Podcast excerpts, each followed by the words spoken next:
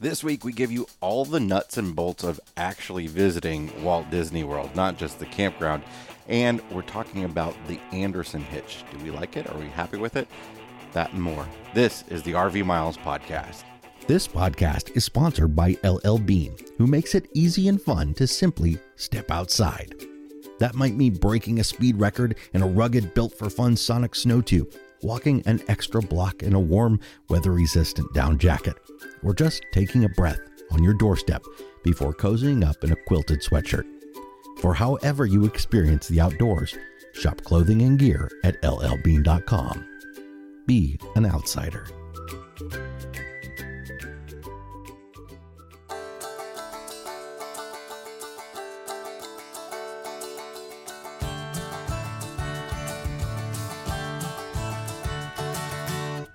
Welcome to episode 226 of the RV Miles Podcast. I'm Jason. And I'm Abby, and we are two full time travelers who have been crisscrossing North America on one epic road trip since 2016. Here at RV Miles, we talk all things RV and outdoors, from industry news, our national parks, travel destinations like the happiest place on earth, and so much more.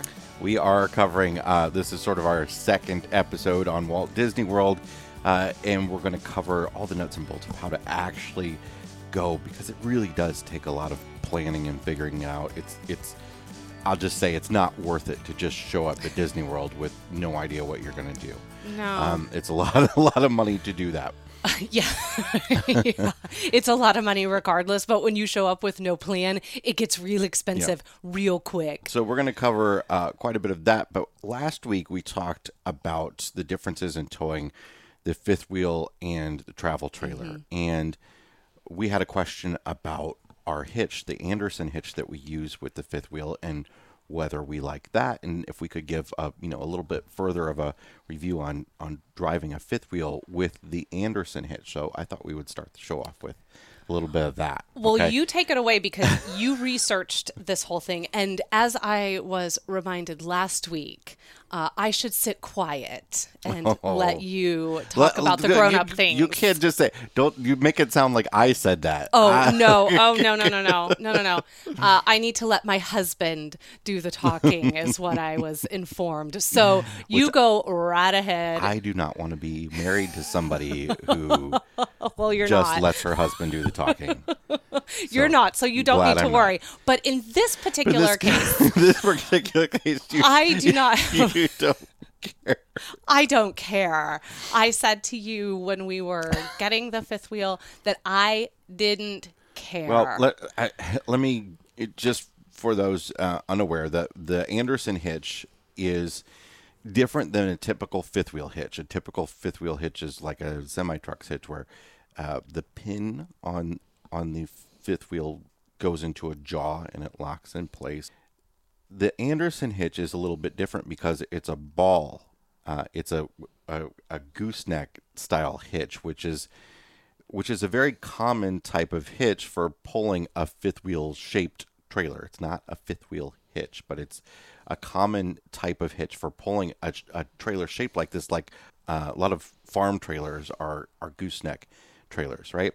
Uh, but the problem with those is the uh, the stresses that get put on the front end of that trailer don't make it so great for uh, an RV fifth wheel. So Anderson has come up with this this hitch that brings that ball from the bed up to fifth wheel hitch height, right? So it's a pyramid with a ball on the top of it. Mm-hmm. Okay, that the and then on the standard kingpin for the fifth wheel, you put this coupler onto, and that drops over the top of the ball, and then you have a lock that you lock it in place.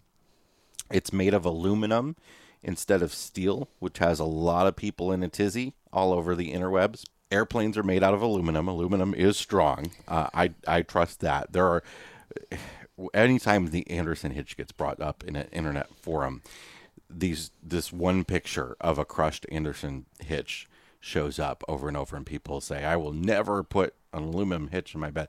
Of course, there are plenty of photos of other hitches that have been crushed. Well, aren't there plenty well. of photos of of cars crushed, yeah. RVs crushed, Yes. homes It, it's a demolished. it's a perfectly safe hitch. Now, the reason we chose the Anderson hitch um, was primarily because we weren't buying from a dealer, right?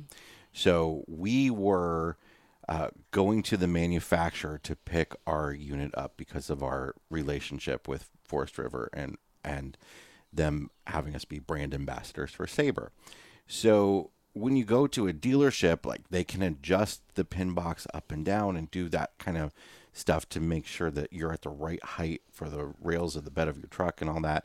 And we are a short bed truck in the first place. I wanted to make sure that I had quick and easy adjustments that I could make right then and there uh, to our clearances. And the Anderson hitch gives me that flexibility. You can up adjust it up and down, uh, and you can adjust it forward and backwards depending on how you place that coupler on your fifth wheel.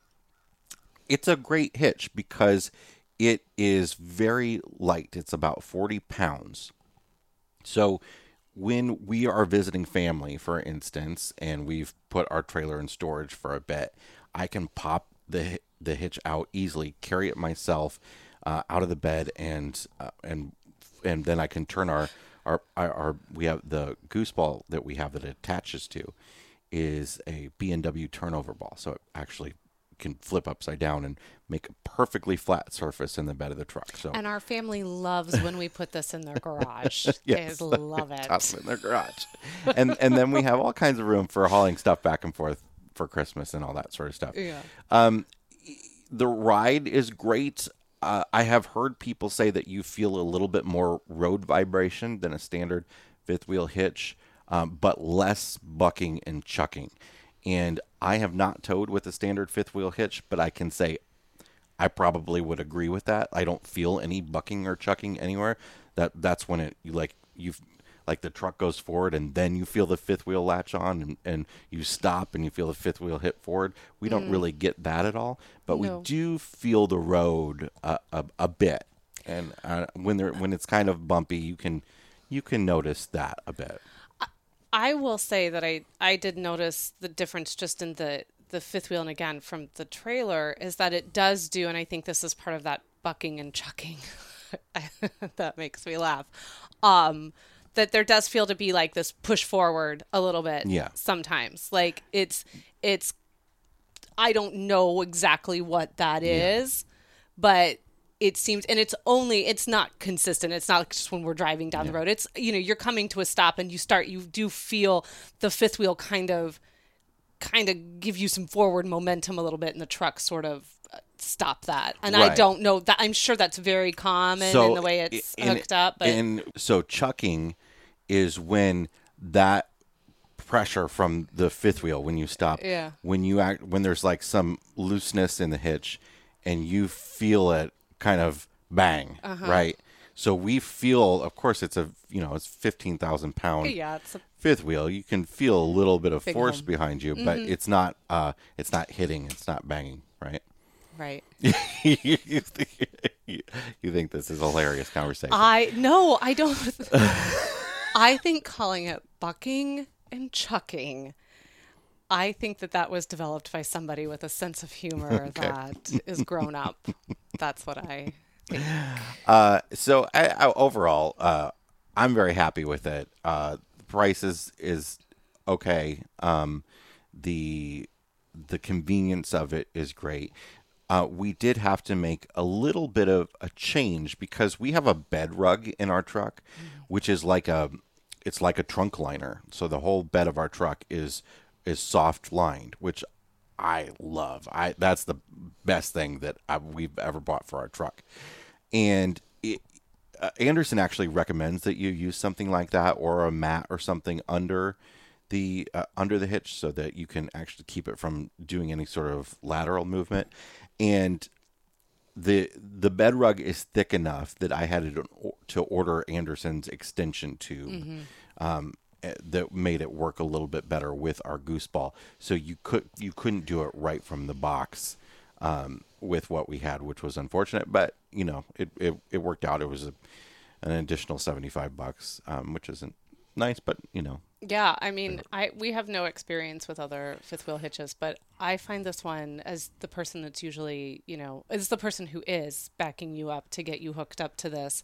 This is a thousand times easier to do than it was with the trailer. Yeah. And there's a there's a lot more um it's a lot more forgiving in how precise you have to be too. Like it'll grab, you know, even if you're you're off a little bit, it'll still grab. Mm-hmm, There's something also very satisfying about it, like watching it hook up. Like I, I don't know what that is, but there's something that doesn't come across correct. But I, I do. let's move on I- from this. well, I do wanna add, putting me into a, a big hole.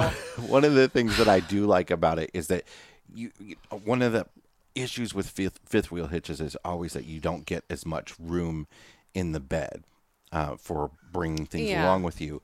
I because the, all the attachment is up high. I, I feel comfortable laying stuff on the sides of the the Anderson hitch and stuff and in and around it, and I feel like I, I'm not really losing a whole lot of bed space.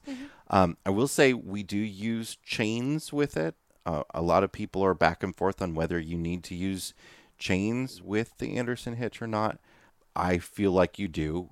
Uh, usually, the law in most states is that any sort of ball hitch has to have chains, and the reason for that is isn't because they're more dangerous.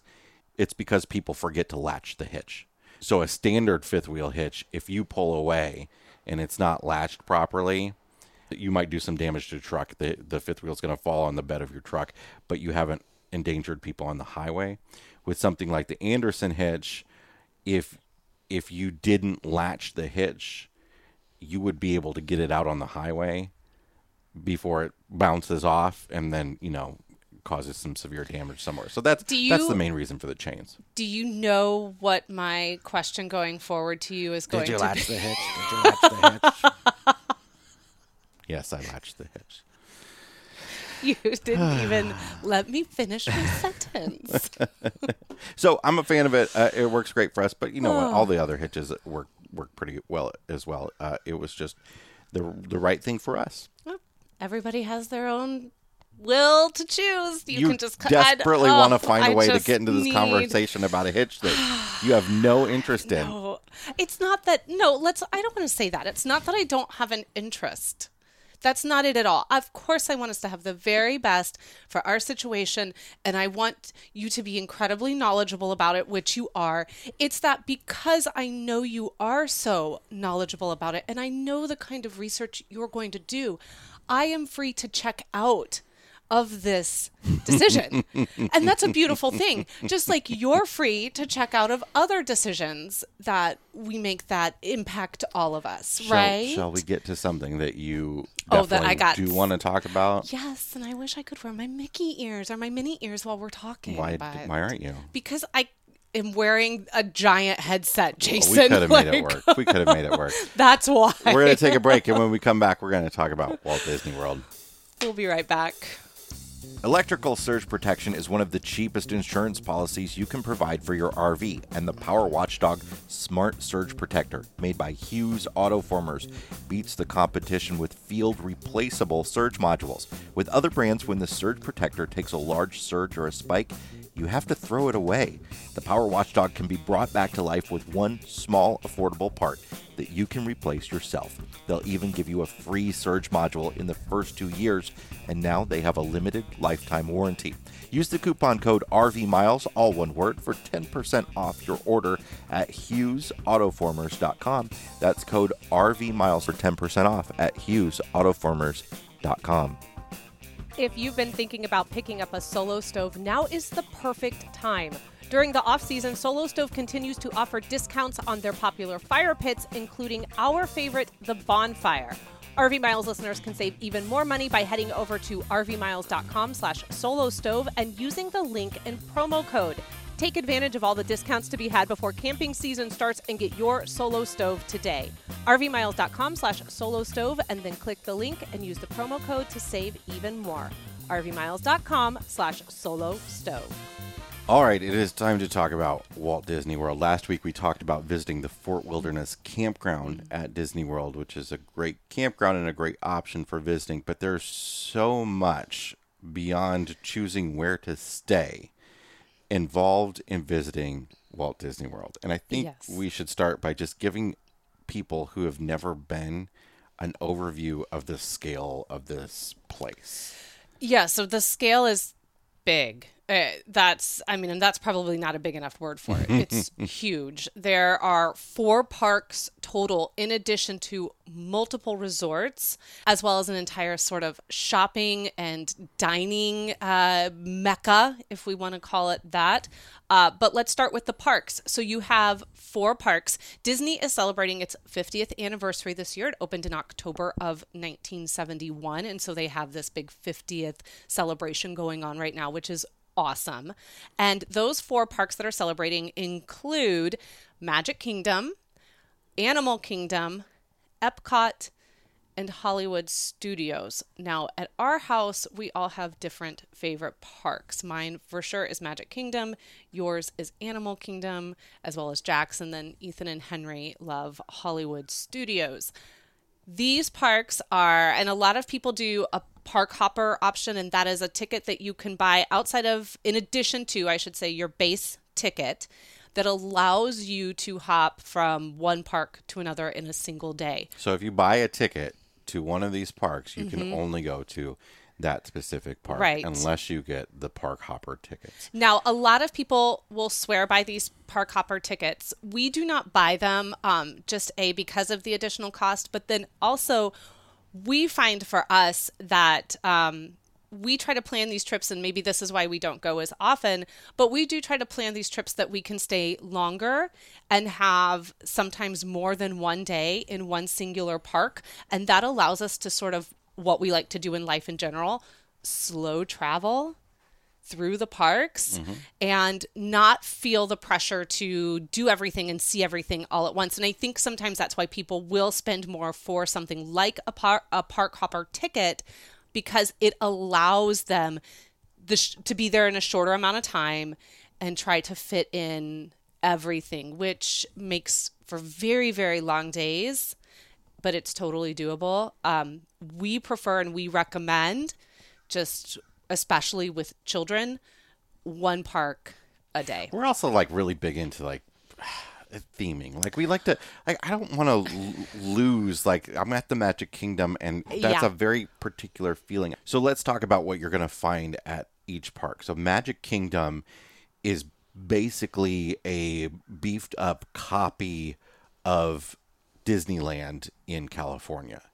And uh, has a few different things now over the years. It's it's morphed and, and changed a bit, um, but it, it has all the classic rides like the Jungle Cruise and Peter Pan and and Dumbo. Dumbo and that sort of stuff. Cinderella's castle is there. That to me is quintessential Disney. That is when you go in there, you are fully immersed in the Disney world. I think that the other parks take on different themes and different ideas.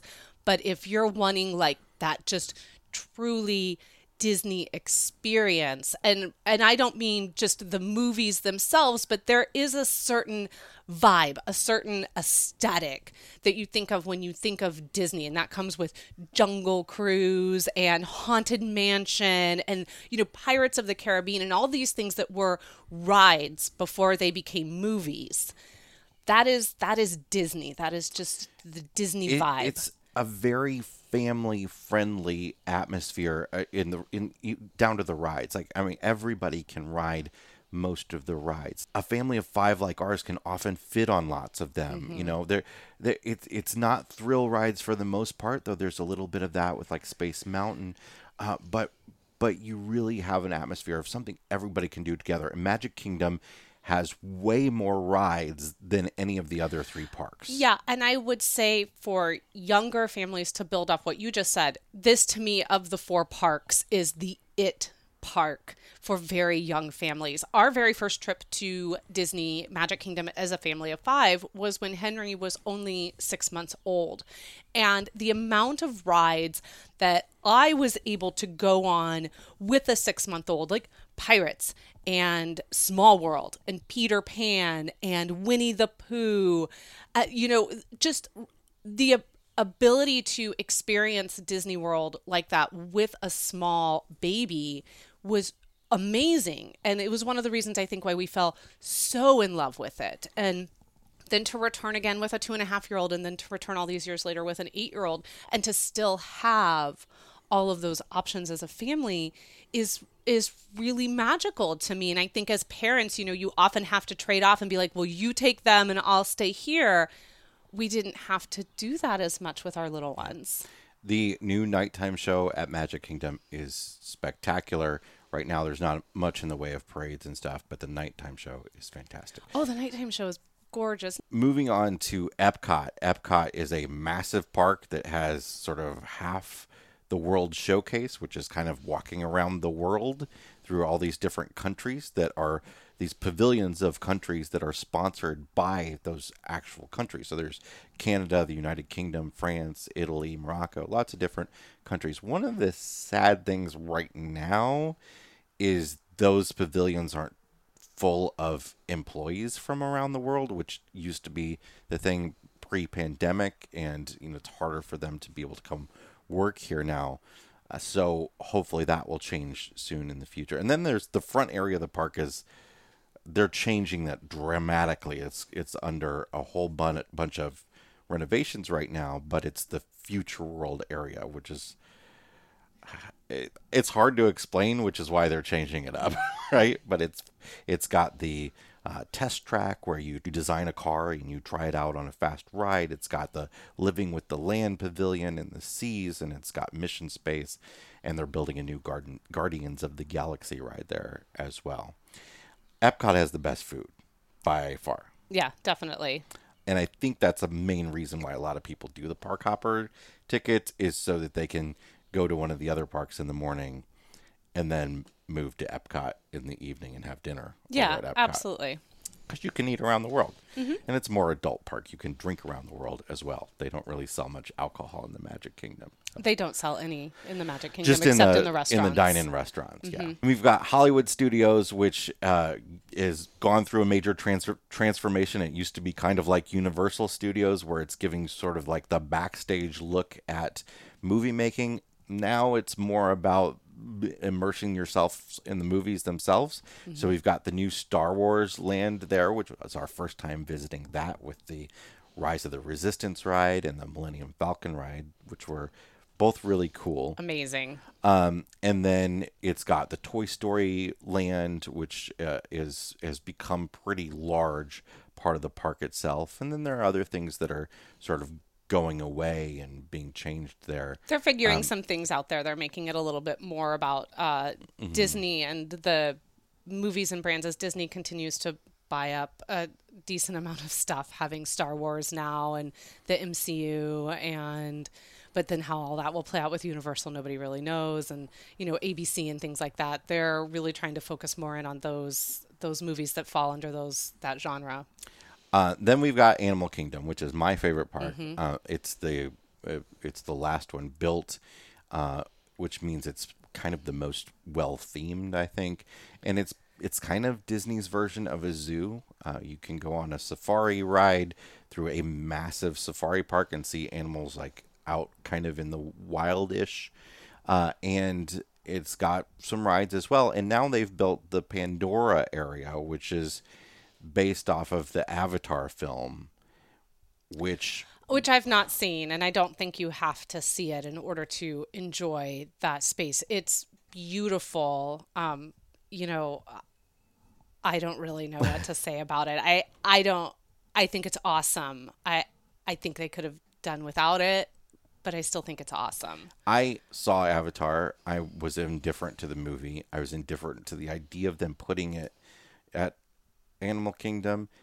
However, it is it is really well done, like you said, and the uh, the two rides over there are pretty good. the The river ride is is It's chill, beautiful. yeah. It's chill. It's it's okay. The the flight of passage ride where you ride on a banshee. You didn't do. This. I didn't do that one. No. Jack, Ethan, and Henry and I waited in a two-hour line to do this, and it was one of the best things I've ever done in my life. Period. Yeah, and if you're like, well, Abby, what did you do for two hours? Well, I drank and I walked around, and then I really enjoyed watching that area go from day to night. And I think that that, even if you're not interested in Pandora and you don't want to ride the rides, to watch it make that transition is beautiful. The lighting is so gorgeous. In the movie, in the the, the, land of Pandora is bioluminescence. Uh, yes. Which means the, they use a lot of black light stuff and LEDs, and they it, yeah. it's gorgeous. It's It very really beautiful. So I mean, it's it's just I guess I can't. I don't know. I, I guess I maybe I have a, a particular idea of what I think Animal Kingdom should be, and I, I'm not sure that Pandora fits into that. But that's not you know for me to decide. I, I totally agree with you. I'm with you on that. I feel like it should have been at Hollywood Studios, but we didn't. We don't work for Disney. we don't get to do that kind of know, stuff. They're they're not listening to us. Then the other major area at Disney World is Disney Springs, which is sort of their big shopping mecca. And there is no charge to go to Disney Springs, but it is really cool. Mm-hmm. It's full of stores, not just Disney stores, but actual. You know, it's it's like a an outdoor mall on steroids. Uh, lots of different cool stores, tons of restaurants. Of re- one of the best restaurants that we ate at was actually there at Disney Springs, and one of the best desserts that we had is actually at Disney Springs as well. Yeah, and I I wish we had gone to Disney Springs a little bit more.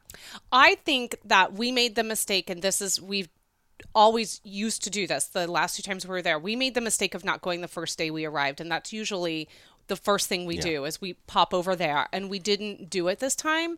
And I think that that was a mistake. And I, I think going forward, you know, it's just something you can go for a few hours when you arrive. You don't have to have a park ticket for, so you don't have to spend that money, but you get into the vibe and the feel at Disney, and then you're like, yes, I'm at Disney.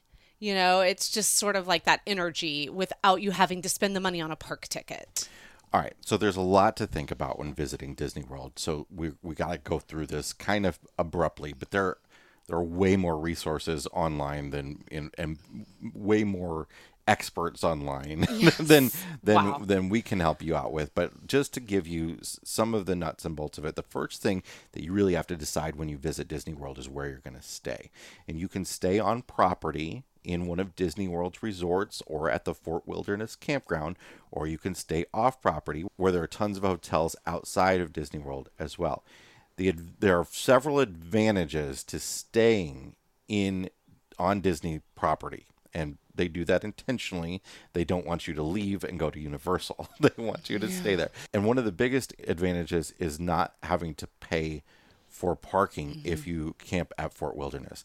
They have added a parking fee if you stay at one of the hotels on Disney property. But if you stay in Fort Wilderness Campground, you do not pay a parking fee to visit the theme parks. If you stay off site, you pay $25 every day. So you got to factor that into the cost. You also have to factor in the time savings.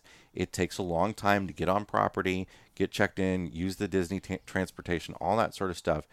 It's a little bit easier and a little bit faster to stay on site, and you can maybe cut a day off your stay or so, uh, and and and save that money to stay on site that way. I would argue that the parking fee is built into your camping fee, uh, your campsite fee, because it is rather expensive to Well, camp. uh, so no, no, I would, yeah, I would yeah. argue But that but they probably, But if you see they probably accounted No, for that totally. and put it into. But the I'm saying if you see that if you see that camping at Fort Wilderness is $125, Right. and you look at a campground off site that is $85, you're looking at a $30 difference, but you got to factor in the fact that you stayed in if you stay in that $80 campground, Right. you're going to pay an additional $25 when you arrive. and the fuel and the time. yeah. No, I I will not They camp anywhere but Fort for. Wilderness, but they do build in that Yeah, camp yeah. fee. we uh, as we said before you you, you want to plan plan plan because it it is such a a, a managed chaos experience at Yeah. Disney World if you just arrive you're gonna wait in the longest lines for everything um, you're you're gonna not be able to do any sit down dining because you don't have a reservation. Um, you're gonna pay more because you didn't book a package of tickets. All that sort of stuff. You want to plan your days out. I when I j- So I was going to say, let's quickly just kind of run Yeah. through some of the ways you, we keep saying plan, plan, plan, but what does that mean? So let's kind of, I see you've got it kind of broken down Yeah. here. So let's go through that really quick if we can. Right now, you have to choose, and I don't see this going away.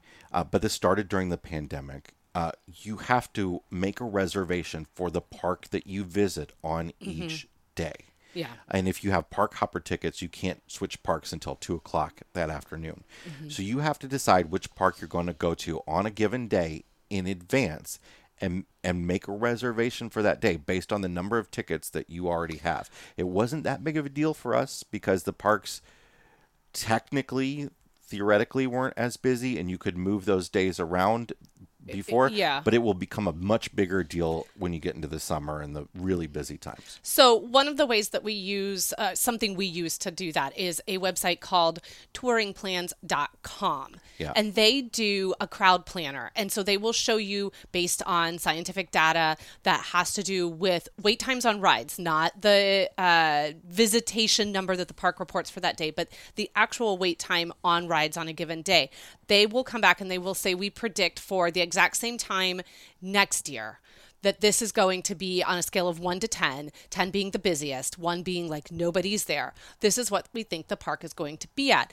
That is how we plan our trip. We use that sort of as a guide. It is not 100% because our very first day we went to Magic Kingdom. That was supposed to be a 4 and touring plans reported, "Hey, we're really sorry. Uh, this day ended up being a 10, the busiest day that Magic Kingdom had seen since before the pandemic. So I think it was like January of 2020. i'll explain why i think that is a little bit later when we Yes. talk about our overall experience But for the most part, they are always pretty much spot on, and we have used them every single time that we have needed to plan a trip. and it's different for each park. So you Yes. you'll get the four parks. You'll get uh, Magic Kingdom's going to be a seven today. Epcot's going to be a five. Hollywood Studios is going to be a two. So you might choose Hollywood Studios that Yeah. day. Right? So another way is that if you do plan to go to any of the resorts or just any the campground, you need to book as soon as the window opens. Now that's usually a year out. That said, we are into the end of February 2022 and they have still not opened the window up for 2023. So, I'm not sure what they're up to over there. They just do it whenever they want to do it. In the past, it's usually been a year out that's not the case right now. But you do want to try and book the campground, especially if you want a busy time of year as soon as the window opens. Dining reservations, if you want to eat at Walt Disney World, and there are several places you should, you can start making a reservation 60 days before your trip starts. And you need to make it 60 days before your trip starts if you are dead set. We must eat at Be Our Guest in Magic Kingdom for lunch on Tuesday. You have to do it because you won't get it if you wait yeah, we we flew by the seat of our pants. We did not have reservations. And oftentimes we just used the My Disney app, which we recommend you download. And we would scroll through and be like, oh, what's open? Sometimes it worked Yeah. out. Sometimes it we didn't. just we, I don't know. We we dropped the ball on that big time, and we had a much better experience in the past when we Well- made our reservations when we should have. Our 60 days started right at and around Thanksgiving. Yeah. And that was just a really crazy busy But time for us. The dining is is it's not Six Flags dining. You know, it's it's good. There are the sit down restaurants. There are lots of very good Mm-hmm. ones. So it is worth worth doing and taking the time and figuring that out. So let's talk about once you get into the park, like the ride strategy. Um, we did, and this was our first year experiencing it. We did the Genie Plus, which allows you to book so many rides, book a ride every couple of hours, and go into the lightning lane as opposed to the standby lane. Now, this ended up working out well for us in a park like Magic Kingdom, and it's currently $15 a day per person. So that is rather expensive. That's $75 a day for our family. However, it was not worth it to us for Epcot or for Animal Kingdom. Yeah, it it's sort of billed as like you pay to go to the front of the line. Yes. Right. It's, so you used to have fast passes at Disney. You could go get a fast pass and come back in two hours, and you get on the line. And then they added some booking fast passes in advance, and now it's this lightning lane thing. And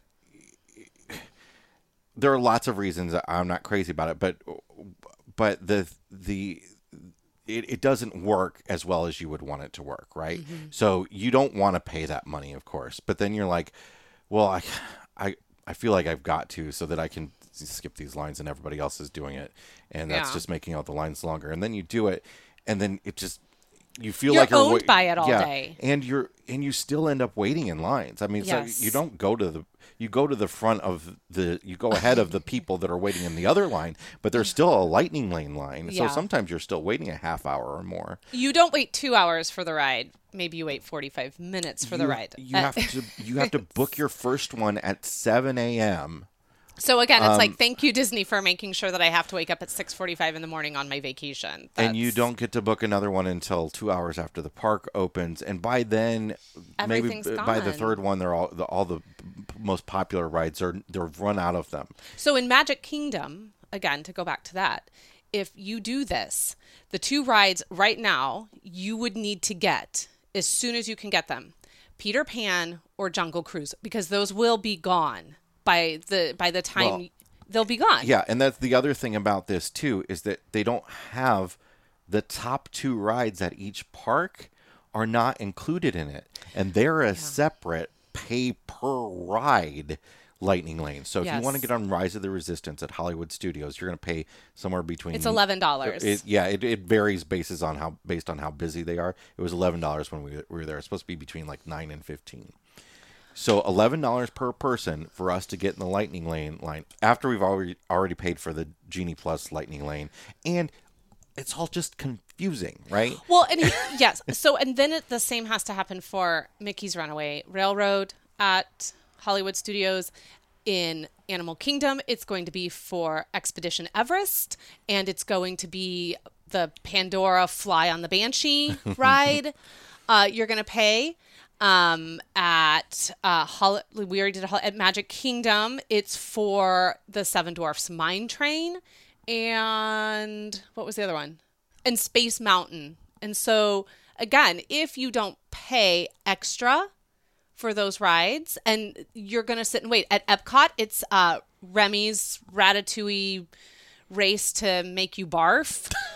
um and uh frozen shocking right um Now, we used to use a rope drop strategy often, which is Yeah. it, rope drop is the the Disney insider word for when the park opens, right? So you arrive when the park opens. Don't be using those fancy words like cast member. They're going to get you in trouble. and and it used to be you could show up at the Magic Kingdom at rope drop, Mm-hmm. uh, which is sometimes before the published opening of the park. Actually, you could arrive and you could go back into Fantasyland and get on four or five boom, rides in that first boom. hour. I mean, you would be able to knock them out. So now, Not anymore. Now we're getting into like. We're getting into our overall experience here, Yeah. and and th- this really colored our experience in the parks because the lightning lane system has made all the lines longer. All of mm-hmm. them are longer. You you there there are very few walk-on rides anymore. It's a small world. You used to almost always be able to get in without waiting more than 10 minutes and now it, it was regularly up over 45 minutes when we were there they seem to be managing when rides are open based on labor. So, and I think this is why we got that 10 crowd day when it's mm-hmm. supposed to was supposed to be a 4 or whatever. They are when you get there at rope drop, there might be three major rides that they're like, um, Eh, we're gonna not- delay These are a delayed opening today. So, at Magic Kingdom for us, it was like Peter Pan, Peter Pan. Haunted Mansion, and Seven Dwarfs Mine Train, and they're like, "Well, we're just to yeah no it was big thunder mountain Big railroad Thunder Mountain Railroad. So what that does is ca- it just ca- each ride can still only hold a certain number of people in a day, and the more people that buy the Lightning Lane, the more people that need to buy the Lightning Lane, Mm-hmm. and the more people that need to buy the Lightning Lane, the longer that the lines get in the, in the first place. Yeah. So as we talk about this, does this sound like a decision Disney made based on the best experience for the guest or the best experience for their pocketbook? Because I, I won't even wait for the answer. This is the best experience for their pocketbook. This is not a decision you would make if you are trying to ensure that your guests get to move quickly through a ride and enjoy their overall experience in a park. You would not make a lightning lane system like this. When we have visited Disney in the past, and we're going on, I think I'm on my sixth or seventh time now. Um, you guys are a little less.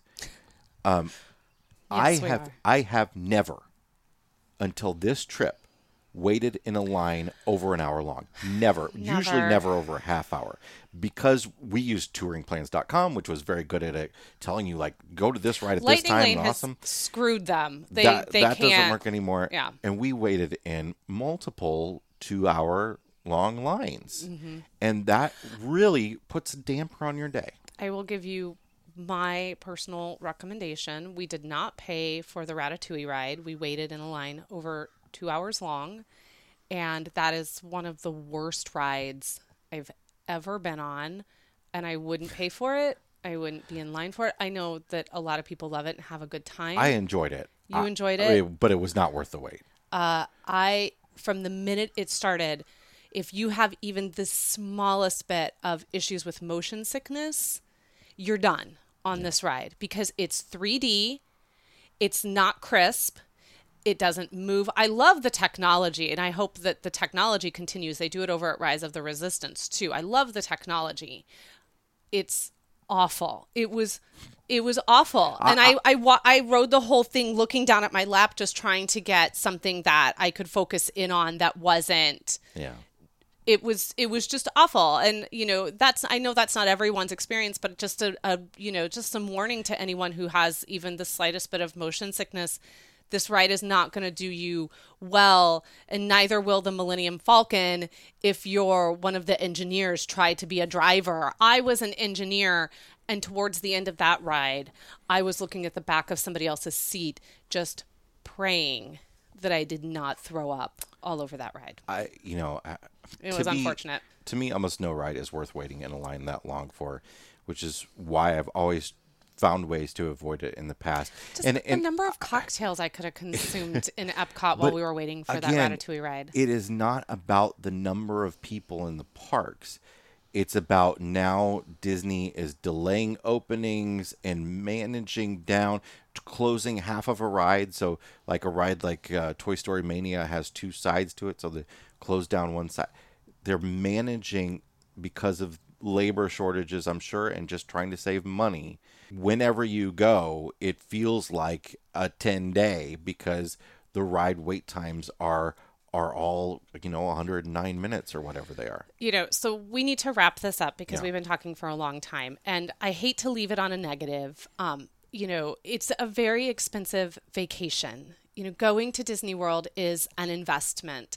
And if it's an investment that, you know, you're only going to be able to make um, maybe once in a lifetime with your kids, this is i would say this is not the year to make that investment. I think that as long as labor continues to be an issue and i think in some ways as long as disney continues to put their bottom line their dollar in front of the guest experience and that even goes for the restaurants. We ate at some great restaurants and we ate at some not so great restaurants um, i would say wait give it another year to let the dust settle. That said, we still had an amazing time and all it would take is we would have we would feel a little less magic and then something magical would happen and it would it would erase those feelings at it, that time. it just it for those who've been in the past it used to just feel like you go to disney world and their entire idea was about making you forget the rest of the world you Mm-hmm. they if you flew in they put you on the magical express bus that drove you to your hotel your luggage went Mm-hmm. w- with your bus you didn't have to worry about getting your luggage anything like that once you're on site and you had that dining plan everything was already paid for you spent a lot of money in advance but it was out of your mind now while you're on vacation. I do think that right now it's impossible to forget the outside world at Disney because there's just a lot still missing. But I do agree with you. Like that was always what was so special to me. And maybe I'll feel differently. The dining plan is not back yet. Uh, I, I just think know, with with the new CEO and the pandemic, like the p- pandemic was kind of used to make some changes Mm-hmm. that that are just not quite customer forward anymore, and they make you you you just have to think about a lot more stuff. You have to be you're like you you go there and you see everybody is on their phone, not because they're checking Facebook, because they're trying to figure out They're the on the next ride. They're trying to order food. You have to order food from all the different food stands, which actually works really well sometimes. But when they like don't let you come sit down until your food's done, all sorts of a lot of control just a lot of a lot of nitpicky and i but i would also like to i want to leave it on a positive Yeah. so i want to leave it on a positive and i want to say this that everyone who was working at disney and coming to work every single day to try and help us have a very magical vacation was entirely kind and they were Remember they that smiled the janitor we met on our very first night? There, the Yes. janitor in Fort Who- Wilderness who gave us like talked our ear off about like gelato and pizza and telling us all these wonderful things. And you know, you leave and um, you know they're waving goodbye to you and, and wishing you a good night, or they're greeting you as you come onto the ride. And you know, they are probably encountering in one single day of work some pretty probably not so great, you know, interactions. And so I just want to leave it by saying that I'm thankful that people continue to come to work in places like that and try to bring as much joy as they can because they were certainly some people we met there were certainly the highlight of our trip. Mm-hmm. And so I thank them for doing that sort of unseen job. so. For folks who have no interest in going to Disney World, thank you for sitting through this and listening to us. Uh, or you fast forwarded, and that's totally fine too. for those that uh, that do plan on going, I hope this helps you figure it out a little bit. Yeah. Uh, really, really do seriously do your research and and, and make a plan. It's it's really really fruitful to having a better vacation. Yeah, and if you have a question for us about our trip, just feel free to ask us in the RV Miles Facebook group. Just tag us there with the question, and we will do our best to answer it for you. We'll be back in a moment. Be right back. It's never too late to cover your RV for the winter. Whether you own a motorhome, a travel trailer, or a truck camper, EmpireCovers.com is here to help protect all your vehicles against Mother Nature. EmpireCovers.com offers high quality, affordable covers that are engineered to protect. Every cover comes with a free multi year warranty to guarantee that it remains durable over time. If you're not in need of a full cover, Empire has just launched a line of RV rooftop covers that keep the roof of your RV clean and protect it from UV rays. Listeners can receive free shipping and 60% off the original price of their cover order. Visit empirecovers.com slash RV miles or use promo code miles60 miles60 at checkout. empirecovers.com. Protect what you love. We are back, and now it is time to check the level of our tanks on this episode. Jason, what is in your black tank this week? I I've said this before. I don't know if it's been my black tank, but I I gotta pull through sites. I I do not like pull through campsites, and you know I I understand the utility for like an overnight. I know, and I know there are a lot of people that say I only book a pull through campsite because it's easier and all that. But having you know been here in Florida for the last few weeks, the pull through campsites that we have gone to are so small and that when when people complain about the amount of space they give you at a campground they cannot give you more in a pull through or at least much more a pull through is twice the length of, of a normal campsite and you end up with a long skinny yard where you can reach out to your neighbor and touch them and eh, no matter Ask them if they've got like some milk you can do. I need a cup of milk, and you just reach out and they can just pass it to you. Yup. Um, there, there have been a few we've been to in the past. A very, very few pull throughs that are just sort of giant, massive. Usually, they're like buddy sites where you're opposite the people across from you. But I, I've we're in a great campsite right now. That is a it's a back end. It's probably the same amount of square footage as some of the pull throughs that we've been in recently, but we have a large lawn. We have more space because it's a back end. And I I always book us a back end if I can. And what's so interesting about that is when I call to book and ask if they have availability, like a last minute kind of thing, they are apologetic if they say to me, mm-hmm. all we have is a back end. And I'm sure part of that is because they know I'm just looking for like one or two nights. But I'm like, oh no, that's great. We like back ends because I know that we're going to get a little bit more space for the kids to like run around. Ethan, our 11 year old, he just hates when we get into a campground and we're right up on the other person because he wants to go outside and run around and kind of play in his imagination and he feels shy about it when he feels like he's right up against another person's home and you know maybe he you know he just he feels shy about that Yeah. We always think too when we're just even doing an overnight or two nights or something like that. Well, we think, oh, well, it'll just be convenient because the truck will be right there ready to go.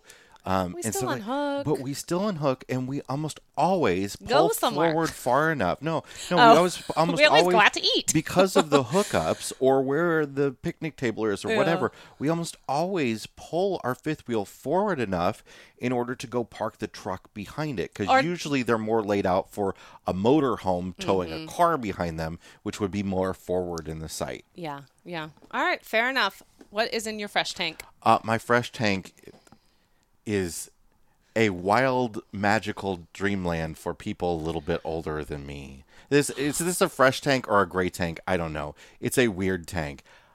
We we ran across this place that I'm sure many of you have heard about. I'm sure we have listeners that live there, called the Villages in Florida. I felt like I was in an M Night Shyamalan Ramalama Ding Dong movie when we It- went there. The Villages is like a retirement community on it's well like on Disney scale. I mean, it is vi- literally villages of retirement communities, and we the reason we ended up in the villages is we were I wanted a Panera. we were going to Panera. That's and we're like, oh, there's a Panera that's 10 miles from us. We're going to drive to this Panera.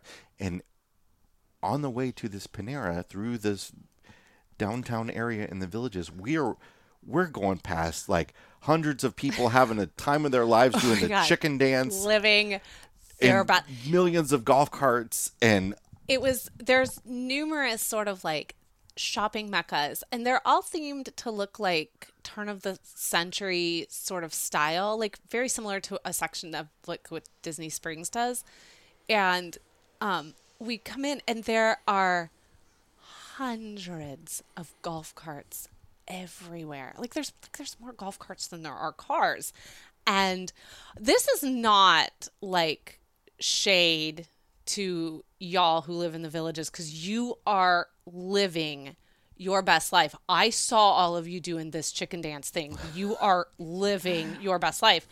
Uh but your best life is for a very specific group of people, of which our 14 year old said, Mom and Dad, I think you guys might be the youngest adults here, which is saying something. And so I said, um, this, let's not eat here. Uh, I not there were no signs that said no children welcome, but there were no children. It's like it's like Stepford Wives almost like or or um, what was that movie with uh Jim Carrey, uh, The Truman Show. oh, okay, yeah, yeah, yeah. yeah, it, that yeah. It, it's it was uh it's I don't know. We but we did stop and eat. We ate at the Panera and it was great and it was fine and we I- inside I-. I- I- is this a black tank? Is this a fresh? I don't know what this is. This is is just, just- a. This thing exists, and I'm I'm still trying to wrap my head around it.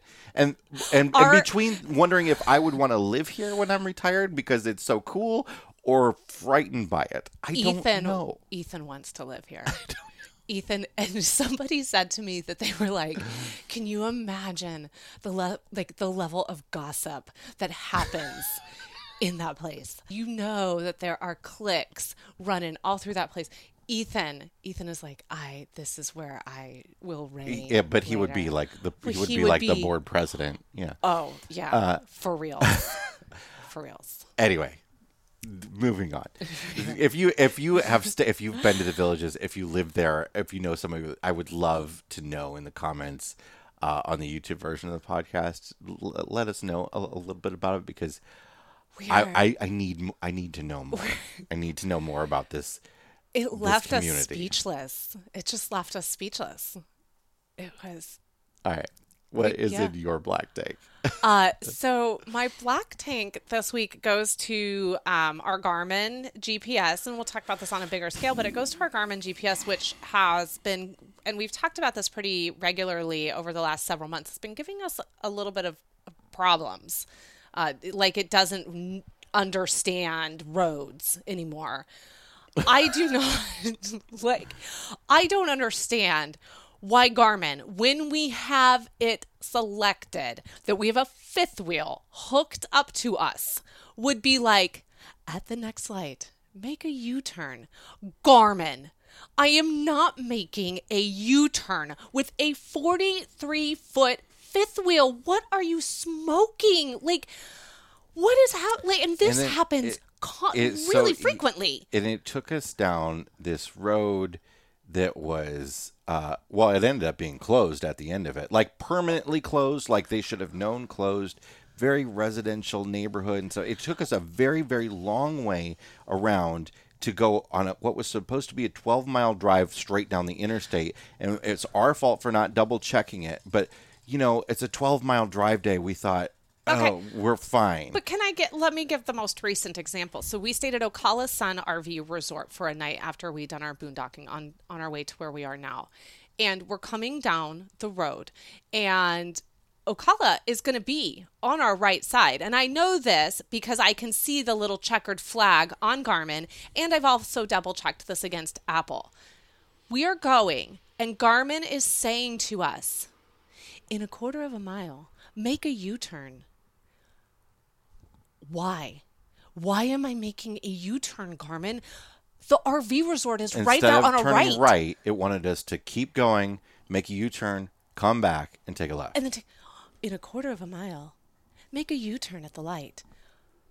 Oh my. And I was like, Jason, I'm not listening to this crazy lady anymore. And I don't- This RV is this this park is right here. We just take a right. The problem is, I don't know if there's anything better, right? I mean, I, I think the only solution these days is to a check your route. You really need to like look Truckers look through map, the whole route, look at it against the trucker's atlas, but.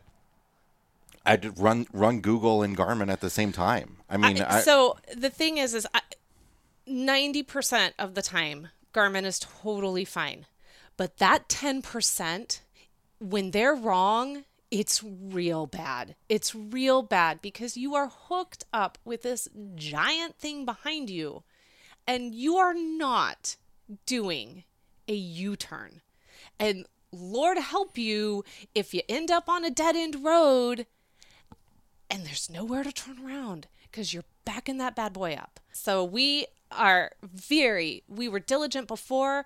We are very, very diligent. But now. it's I've I've said this before too though is that when you have those short days when you're just going somewhere local Mm-hmm. we were going those are 22 miles. those are the days when you make mistakes because you you don't think of it as a big travel Yeah, day. I'm just Those going are- down the Those road. are the days when people forget to check their tires or, or decide not to check their tires or you know all the sorts Right. of little things that could go wrong and, And you, you. Mm-hmm. have to treat them like it's a, a 400 mile drive. Hmm.